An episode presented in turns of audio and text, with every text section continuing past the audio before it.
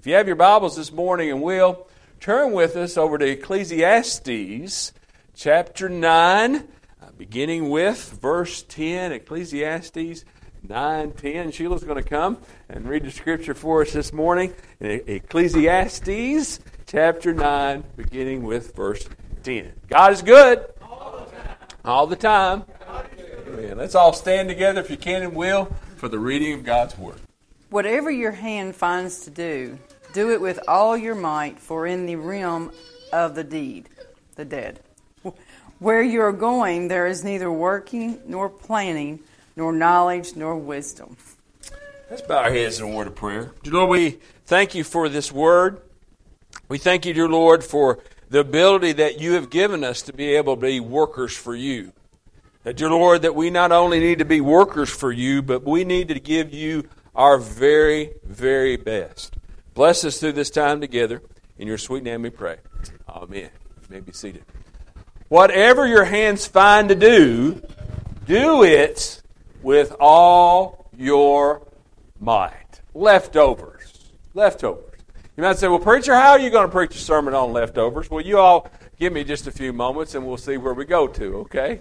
When I was young, if you looked up the definition of poor in the dictionary, you know what it'd say? C Mills. M I L L S. We didn't have anything. We were poor, poor, poor. And I remember my mom and dad always trying to stretch everything. I remember listening to my mom and dad many, many times around the kitchen table talking about, honey, do we need to pay the electric bill right now? Or do we need to pay the water bill right now? What do we do? And I remember hearing mom pray and dad praying many, many times, Lord, help us just be able to get through this one more time. Help us, dear Lord, to be able to find a way to pay that bill, find a way to, to keep being able to keep on going. And I want to tell you something. I believe that God hears our prayers. Amen. You know what else? He not only hears our prayers, He answers our prayers. Because I remember month after month, the lights were still on. The water was still flowing through the pipes at the house. One of the things that we did cut back on is what we ate at the house.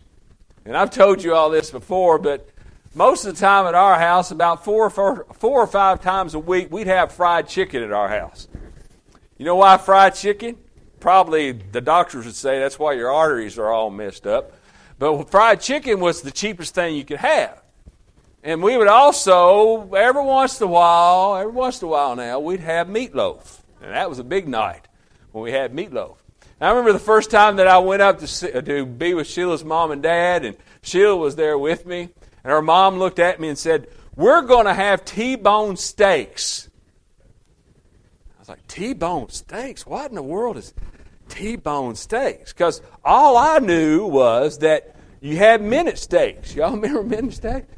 And it wasn't even close to what a T-bone steak had, but we would have those every once in a while. Now, my, my mom made sure that not only we had that fried chicken during the week and that meatloaf and every once in a while minute steaks and every once in a while a couple other things. Sheila would always like, think it was pretty funny at our house. He'd probably die now if he did this, but we'd have chicken for supper, and then mom would wrap up on top of the stove the rest of the chicken and everybody had their own parts of the chicken, right?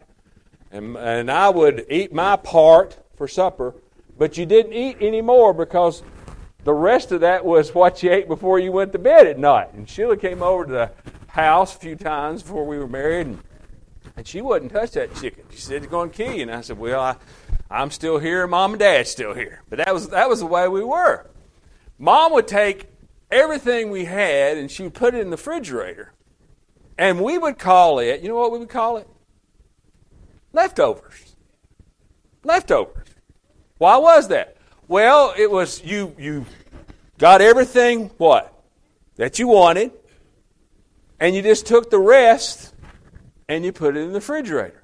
Now there was another big night we'd have every once in a while, and some people would say, Preacher, I can't believe you did that. But we'd have goulash. You ever had goulash before? That's when you take everything that's a what? A leftover, and you put it in what?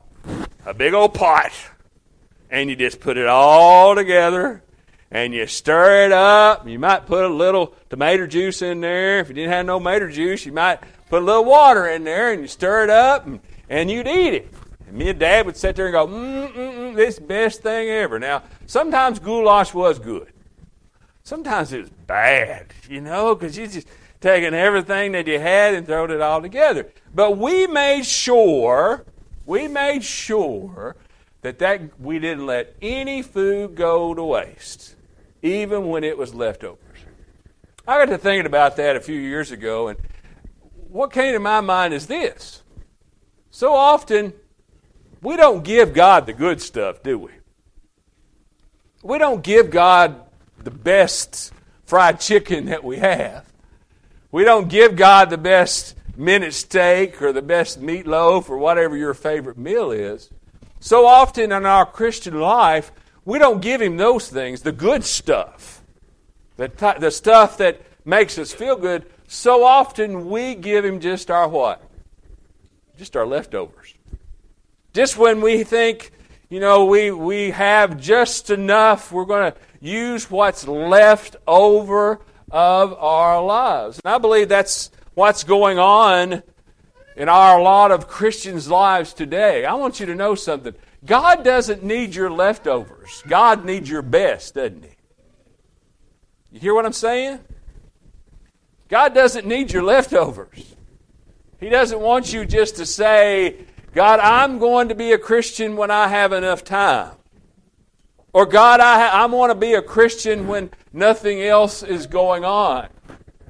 God says He wants our very best in our hearts, in our lives. Let me ask you this question as you think about leftovers and what the rest of my sermon this morning.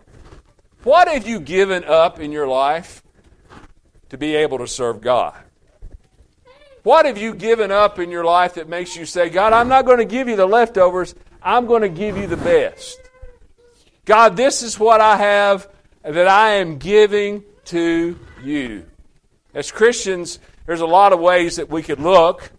Sometimes we may have given God what was left over our loyalty.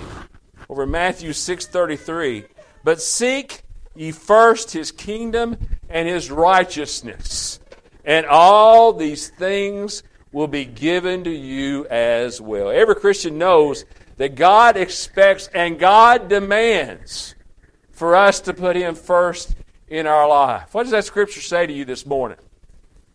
What do you need to seek first every moment of your life? What do you need to be striving for every moment of your life? What do you seek in your lives? A lot of folks give God a lot of leftovers when it comes to that, isn't it? You have a list of things, now you don't want to write it down on paper, but those are the things that you seek. Those are the things that you go after. I remember when Sheila and I were first married, we were chasing something. You know what it was? We was chasing the almighty dollar. And I've been chasing that for many, many, many years. So let me tell you something, folks. That mighty dollar can cause a lot of distance between you and God. Amen? It can cause you to lose focus because that's what you're seeking. Instead of seeking God, you have other things in your life you seek as well, don't you? What are you loyal to? I've always said you can see what a person's loyalty is by where they spend most of what? Most of their time most of their energy. That's where they spend most, yes, and money too.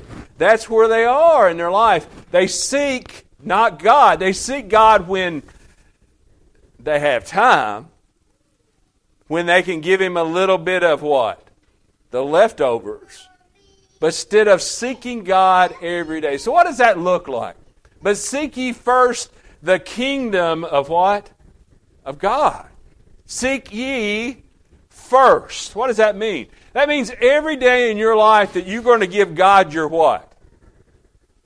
Your best. You're going to give Him your best of everything. You're not going to say, God, I'm going to give you what's left over, If I have a little time today, God, I'll pray. If I have a little time today, God, I'll, I'll read my Bibles. If I have a, a little time, God, I'll go see somebody. Answer me this question and answer it to yourself. When was the last time that you took time actually to stop by and see somebody that was in need? When was the last time you actually took time to call and talk to somebody that was in need? When was the last time that you actually took time to be somebody's understanding of what God needed in their life? When was the last time that you put somebody else what? First. But seek ye what? First the kingdom of God. So that means when you get up in the morning, my, my day's a little different now than what it used to be. I used to get to my office and I would take out a little sticky note, them little yellow sticky notes you know you have, and I'd write down everything I wanted to accomplish that day. And some days it went really, really good, and some days it went really, really bad. Now it's basically when I get up in the morning, I just do what Sheila tells me to do, and that's what that's what the rest rest of my my day, my day looks like. But when was the last time you got up in the morning and said, God, today I'm going to put you first, and I'm going to do what you want me to do? God, you're going to be first today. I promise you something. If you put God, get ready to say amen, okay? If you put God first in your life, all those other things are going to fall into place. Amen? The problem is, is when you flip the switch, right? When you put all those things up top, and then you say to yourself, God, I'm done with those. Now I'm going to give you, I'm going to seek you, God. That's not what God asks for us as Christians. He doesn't want our leftovers when it comes to being loyal to Him. Also, what about giving God what is left over of your time? Over in Ephesians 5 15 through 16, it says, Be very careful then how you live, not as unwise, but as wise, making the most of every opportunity, because the days are evil. There's one thing that we all have in common. You want to know what it is? There is seven days in a week. Y'all agree with me there? There is what? 24 hours in a day. There is 52 weeks in a year. That is a given. We all have it. You can't buy no more. You can't go down to the bank and say, I want to take out a loan so I can have some more time. No, you can't do that, can you? That's what you're given. And it's amazing how that we all use it differently, isn't it? At work, when you fill out a timesheet, you have to put a code in.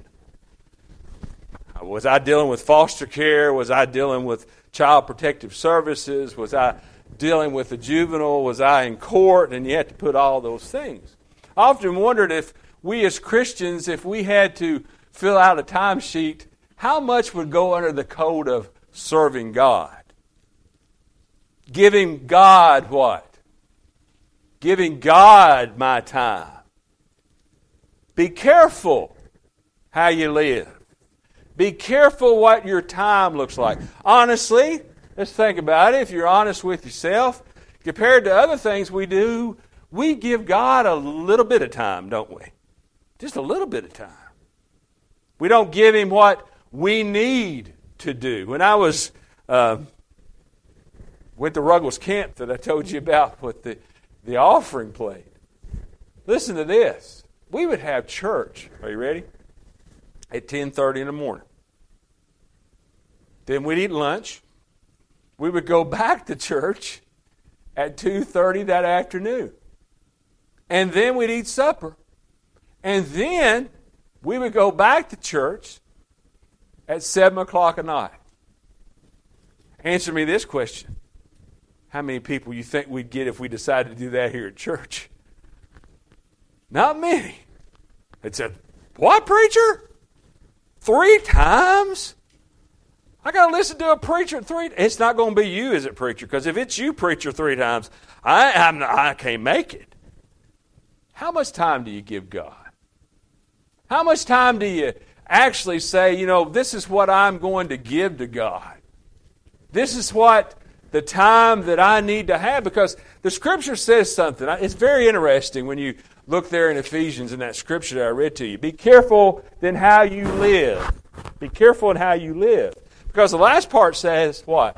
Because the days are what? Are evil. Those days are evil. What does that say to you and to me? That says, you know, the days are getting more and more evil in the world. And there's more and more terrible things happening in the world over and over and over and over again. What does that say to us? Do we need less of God today? What do we need? We need more of God today. Be careful. Do your very best to give more to God, to work hard for God, and give God what you need in your life, making the most of every, every, every opportunity. When I when I was in the hospital, I had one thing that I wanted to do one more time. You want to know what it was? It wasn't to have a million dollars, because what, what do you do with a million dollars laying in a hospital bed? You just don't do nothing, right? It wasn't to have a big fancy sports car or whatever it may be or a big mansion. All I wanted to do, and you take this for granted all the time, all I wanted to do one more time was to sit on my deck at the house and look over my little 10 acres. Give me that one more time and I'll be all right. When I got home, first thing I did, she can tell you, couldn't, you know, a little wobbly. But I told her, I said, honey, go sit me down over there and I'm going to stay there a little while. You know, I'd been out there probably a thousand times before. A thousand times before. And never, never thought to myself, this could be the last time. Or I may never be back there again. Folks, we need to do more of what that scripture says. Making the most of what?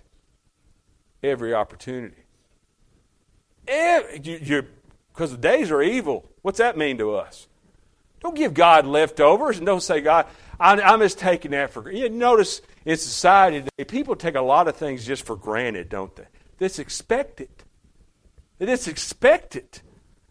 Don't do that. Have the gratitude of God in your life. And truly believe that and truly say, you know, God, thank you for letting me see that today. God, thank you. I, I know I've done this a hundred times, but thank you, God, for allowing me to do it what? One more time. Thank you, God, for allowing me to look at my wife. Thank you, God, for allowing me to see my husband. Thank you, God, for my kids. Thank you, God, for the opportunity to hug on my kids and to kiss my kids. Thank you, God, for that. Have that time for God and do His will. Also, what about giving God what's left over of your energy? Over over in Ephesians 9:10, whatever your hands find to do, do it with all of your what? All of your might. All of your might. What about your energy? Most of us run to keep up with the pace of living today, don't we? Seems so fast. You know, we, we live on Reese Hurt Road, and, and Doug and Debbie and Kevin can tell you, you know, we have some crazy drivers out there. That's I don't, I don't know where they got their driver's license from, but some of them, do, but you know, it's it's it's sort of bad, but not not bad bad. But you know, when we go to Nashville, I pray when we get there, and I pray when we leave, and I praise God when we leave. Because why? Everybody's just boom, boom, boom. Got to be there. Got to be. Got to do that. Got to be over there. Got to do that. Got to do this. Got to go. Got to go. Got to go. Got to go. That's how we live, isn't it? You're just so busy. And it takes so much of your energy, doesn't it?